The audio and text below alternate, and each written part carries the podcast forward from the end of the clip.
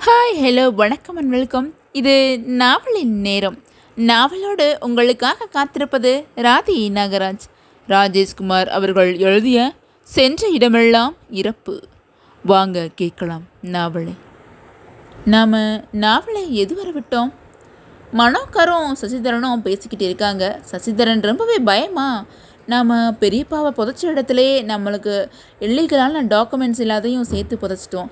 அப்போது யாரும் அதை பார்த்துருப்பாங்களோ அப்படின்னு பயந்து போய் கேட்க அதற்கு மனோகர் சச்சா அதுக்கெல்லாம் வாய்ப்பே இல்லை. வேறு யாரும் பார்த்துருக்க மாட்டாங்க அப்படின்னு சொல்ல இருந்தாலும் சசிதரன் எதற்கு பயப்படுறான்? ஒருவேளை யாரும் பார்த்துருப்பாங்களோ? வாங்க நாம் கேட்கலாம். இது நாவலின் நேரம். மனோகர் நீ என்னதான் தைரியம் சொன்னாலும் என் மனசு பூராவும் பக்கு பக்குன்னு இருக்கு. மேஜையிலிருந்து டெலிஃபோன் கனைத்தது. சசிதரன் ரிசீவரை எடுத்தான். ஹலோ? கம்பெனி டெலிஃபோன் ஆபரேட்டர் குரல் கொடுத்தார். சார் பம்பாயிலேருந்து ஜாங்கால் லைன் கொடுங்க. பேசுங்க சார். ஹலோ? கிணற்றுக்குள்ளிருந்து பேசுகிற மாதிரி யாரோ ஹலோ? என்று குரல் கொடுத்தார்கள். சசிதரன் ஹியர் சார் நான் ரத்தன்குமார் பேசுகிறேன் ஓ ரத்தனகுமார் நீங்களா? என்ன விஷயம்? சார் நம்ம கூட்ஸுக்கு ஏஜென்சி எடுத்திருக்கிற பாரக் பிரதர்ஸ் பற்றி இங்கே ஒரு ரூமர் கிளம்பியிருக்கு சார். ரூமரா? என்ன ரூமர்? அவங்க கள்ளக்கடத்தில் பிஸ்னஸ் பண்ணிக்கிட்டு இருக்கிறதா தகவல் சார். அவங்க கூட டீலிங்ஸ் வச்சுக்கிற பார்ட்டிகளுக்கும் அதனால தொந்தரவு ஏற்படுமா உங்களுக்கு யார் சொன்னாங்க? ரத்தன்லால் சார். ரத்தன்லால் சொன்னால் சரியாக தான் இருக்கும். சரி இப்போது என்ன பண்ணலாம்? பாரக் பிரதர்ஸ்க்கு நாம் கொடுத்துருக்கிற ஏஜென்சியை உடனே ரத்து பண்ணணும் சார். நான் பம்பாய் வரணுமா? கண்டிப்பாக நீங்கள் வந்து தான் சார் ஆகணும். சரி வரேன். சசிதரன் ரிசீவரை வைத்துவிட்டு மனோகரை ஏறிட்டான். நம்ம எக்ஸிக்யூட்டிவ் ரத்னகுமார் பேசினார். ஏஜென்சி கொடுத்துருக்கிற பாம்பே பாட்டு ஏதோ இல்லீகல் பிஸ்னஸ் பண்ணுறாராம் பின்னாடி தொந்தரவு வரும். ஏஜென்சியை ரத்து பண்ணுறது நல்லதுன்னு சொல்கிறார் அந்த பார்ட்டிக்கு ஏஜென்சி கொடுக்கும்போது பெரியப்பா கிட்ட வேண்டான்னு சொன்னேன் அவர் கேட்கல. நான் இன்றைக்கே பாம்பாய் புரட்ட புறப்படட்டுமா மனோகர்? முதல்ல அதை செய். பாரை பிரதர்ஸ் ஏஜென்சி ரத்து பண்ணி ரத்தினகுமார் சொல்கிற வேற பார்ட்டிக்கு ஏஜென்சி கொடுத்துட்டு வந்துடு. சசிதரன் எழுந்தான். இன்னைக்கு இன்னைக்கு சாயந்தரம் ஏழு மணிக்கு போயிங்கில் டிக்கெட் கிடைக்குமான்னு பார்க்குறேன் சொல்லிக்கொண்டே அவன் கதவை திறந்தபடி வெளியே போக மனோகர் மேஜை மேலிருந்த ஃபைல் ஒன்றை எடுத்து பிரித்து வைத்து கொண்டான். ஐந்து நிமிடம் கரைந்திருக்கும்.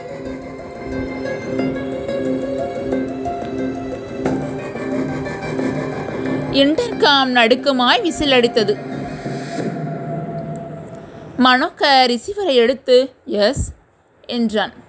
ரிசப்ஷனிஸ்ட் குரல் கொடுத்த சார் உங்களை பார்க்கறதுக்காக மிஸ் கதிர்வேல்னு ஒருத்தர் வந்திருக்கிறார். உங்கள் ஃப்ரெண்டுன்னு சொல்கிறார் அனுப்பு. சொல்லிவிட்டு ரிசீவரை வைத்த முப்பதாவது வினாடி கதிர்வேல் உள்ளே வந்தான். சுத்தமான பேண்ட் ஷர்ட்டை நுழைந்து நேர்த்தியாய் தலை சீவி இருந்தான். வா கதிர்வேல். வேலை நேரத்தில் தொந்தரவு பண்ணுறேனோ அதெல்லாம் ஒன்றும் இல்லை. உட்காரு.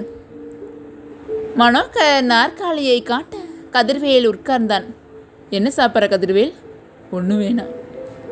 மனோகர் வற்புறுத்தாமல் சரி என்ன விஷயம்? வராத வந்திருக்க? என்று மெல்லிய குரலில் கேட்டான்.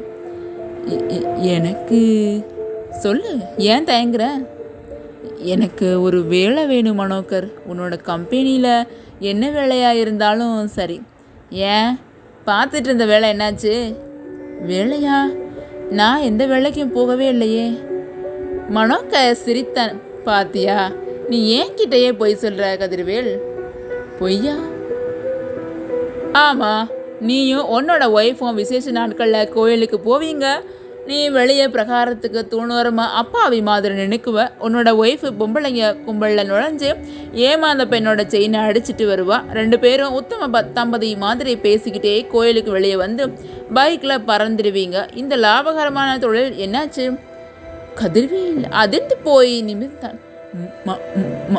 மனோகர் உனக்கு இதெல்லாம் எப்படி தெரியும்னு கேட்குறியா அன்னைக்கு நானும் என்னோட சிஸ்டர் ரசிகாவும் பார்த்த சாரதி கோயிலுக்கு வந்திருந்தோமே. ஞாபகம் இருக்கா?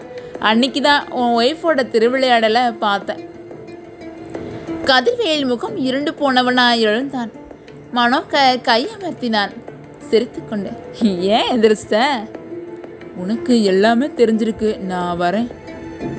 உட்கார் கதிர்வேல். நான் கூட பேசணும். ஆக்சுவலாக சொல்லப்போனால் நானே வந்து உன்னை பார்க்கணும்னு இருந்தேன். நீ என்ன பார்க்க வரணும்னு இருந்தியா? ஆமாம் உன்கிட்ட ஒரு உதவி கேட்டால் நீ பண்ண மாட்டியா என்ன? உதவியா? என்ன உதவி? சொல்கிறேன் முதல்ல நான் கேட்ட கேள்விக்கு பதில் சொல்லு. நீயும் உன்னோட ஒய்ஃப் பார்ட்டு பார்ட்னராக இருந்து பண்ணின தொழில் என்னாச்சு? போ போலீஸ் மோப்பம் பிடிச்சிட்டாங்க. மனோகர் சிரித்தன். அதான் வேலை கேட்க வந்தியா?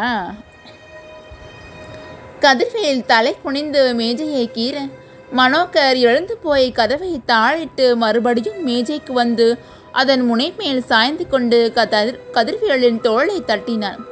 குரலை தாழ்த்தி கொண்டு சொன்னான் கோயிலில் உன்னோட ஒய்ஃபோட சாகசத்தை பார்த்தபோதே எனக்கு உதவி செய்ய தோதான தம்பதிகள் நீங்கள் தான் அப்படிங்கிறத முடிவுக்கு நான் வந்துட்டேன்.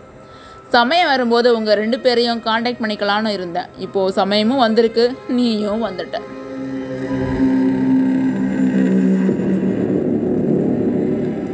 கதிர்வேல் இப்போது கொஞ்சம் தெளிந்திருந்தான். நானும் என்னோட ஒய்ஃபும் உனக்கு என்ன உதவி வேணும்னாலும் பண்ண தயாராக இருக்கோம் மனோகர். என்ன பண்ணணுங்கிறத மட்டும் சொல்லு போதும். அதை சொல்கிறதுக்கு முன்னாடி நீ பண்ண போகிற உதவிக்கு நான் நிர்ணயம் பண்ணியிருக்கிற தொகை எவ்வளோ தெரியுமா? அஞ்சு லட்சம். கதிர்வேல் சந்தோஷ அதிர்ச்சியோடு நாற்காலியில் நின்று மெல்ல எழ முற்பட்டான். மனோகர் அவனை தோளின் மேல் கையை வைத்து அமர்த்தினான். உட்கார் கதிர்வேல். இவ்வளவு பெரிய தொகையை உனக்கு தர்றேன்னா அதுக்கு காரணம் நீ பண்ண போகிற உதவியும் ரிஸ்கானது கதிர்வேல் புன்னகைத்தான் சொல்லு மனோகர் நீ என்ன உதவி கேட்டாலும் நான் என்னோட ஒய்ஃபும் அதை பண்ண தயாராக இருக்கோம். நிச்சயமா பண்ணுவீங்களா? நிச்சயம். இன்னைக்கு ராத்திரியே நீயோ உன்னோட ஒய்ஃபும் கொடைக்கானலுக்கு போகணும். கொடைக்கானல்? ஆமாம் புறப்பட்டு போய் நான் சொல்கிற ஹோட்டலில் தங்கிக்கணும். சரி. தங்கிக்கிட்டு காதும் காதும் வச்ச மாதிரி ஒரு கொலையை பண்ணிட்டு மூச்சு காட்டாம மெட்ராஸுக்கு திரும்பிடணும். கொடைக்கானல். வெயில் உரைக்காத மத்தியான நேரம். ஆப்பிள் ரிசர்ச் ஸ்டேஷனிலிருந்து வெளியே வந்தார்கள் விவேக்கும் ரூபலாகும் Vivek white pant white shirt ஷர்ட்டுக்கு மேலே ரோஜா நிற ஸ்வெட்டர் கண்களில் ரேபான் குளிர் கண்ணாடி ரூபலா அடர்த்தியான மஞ்சளில் மைசூர் சில்க் சாரி மார்பு பகுதியில் வெளிர் நீல நிற ஸ்வெட்டர் நிறுத்தி இருந்த பைக்குக்கு வந்தார்கள். ரூபலா கேட்டார் அடுத்தது எங்கே போகலாம்? லாட்ஜ் என்றான் விவேக். லாட்ஜா? இப்போவே போய் லாட்ஜில் உட்காந்துக்கிட்டு என்ன பண்ண போறீங்களா? ரூபலா ஒரே நாளில் இந்த கொடைக்கானல் எனக்கு அழுத்து போச்சு. எப்படா மெட்ராஸ் போய்? புணத்தையும் போஸ்ட்மார்ட்டத்தையும் ரிப்போர்ட்டையும் பார்ப்போன்னு இருக்குது அப்படித்தானே? விவேக் சிரித்தான். சிரிக்காதீங்க. எனக்கு பத்துக்கிட்டு வருது. மெட்ராஸில் இருந்தாலும் சரி கோயம்புத்தூரில் இருந்தாலும் சரி ஏதாவது ஒரு கேஸ் வந்துடும் கோகுல்னா தங்கணும் நீங்களும் ராத்திரியும் பகலும் லோ லோன்னு அலைவீங்க. நான் ஒருத்தி வீட்டில் கொட்டை கொட்டை விழிச்சுக்கிட்டு உட்காந்துருக்கணும் இந்த கேஸு போனோம் போஸ்ட்மார்ட்டம் டெலிஃபோன் கால் கமிஷனர் கூப்பிடுறது கோகுல்நாத் அங்கிள் வர்றது போகிறது நீங்கள் அலையிறது இதெல்லாம் ஒரு வார காலத்துக்காவது இருக்கக்கூடாதுன்னு தான் கொடைக்கானல் வந்திருக்கோம். இன்னைக்கு தான் முதல் நாள். இன்னும் முழுசாக உயிரோட ஆறு நாள் இருக்குது கோபப்படாத. என் சக தர்மினி பைக்கில் ஏறி குந்து. பில்லர் ரேக்ஸுக்கு போகலாம் சொல்லிக்கொண்டே. பைக்கை உதைத்தான் விவேக். கபகபவென்று கதறியது அது. கொடைக்கானல் இன்ஸ்பெக்டர் தேவராஜோடு பைக் பார்க்கறதுக்கு ஓல்டு மாடலாக இருந்தாலும் அபார பிக்கப் சொல்லி ஆக்சிலேட்டரை முறுக்கினான். பைக் பறந்தது. ரூபலா அவன் கழுத்தை கட்டிக்கொண்டாள்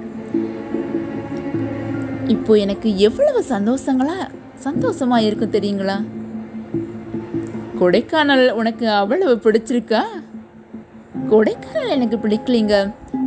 உங்கள் உங்க கூட ஒவ்வொரு நிமிஷமும் இருக்கிறது எனக்கு ரொம்பவே பிடிச்சிருக்கு. ஒரு வாரத்துக்கு இந்த பிக்களும் பிடுங்களும் இல்லாம ஹாயா இருக்கலாமே.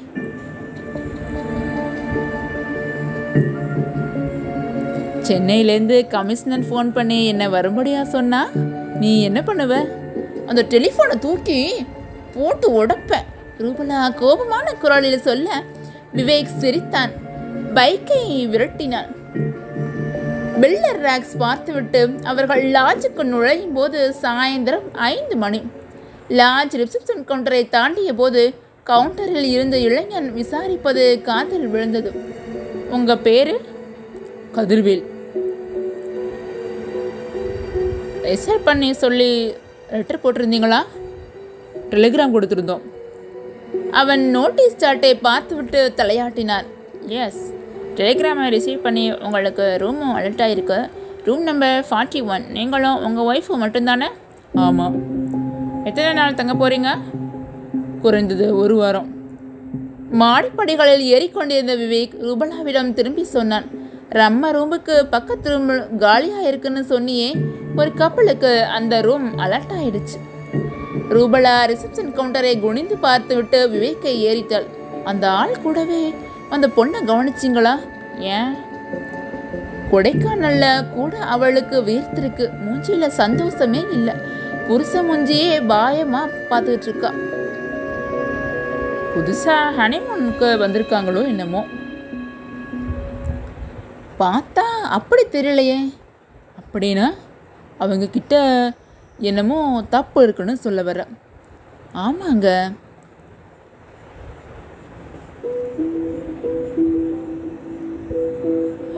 என்ன நடக்க போகுது? ஒருவேளை யாரை கொல்ல போறாங்க? கொடைக்கானலுக்கும் வந்துட்டாங்க. தொடர்ந்து கேட்கலாம் இது நாவலின் நேரம். நாவலை சொல்வதற்கு காத்திருக்கிறேன். தொடர்ந்து தவறாமல் கேளுங்கள். நன்றி வணக்கம்.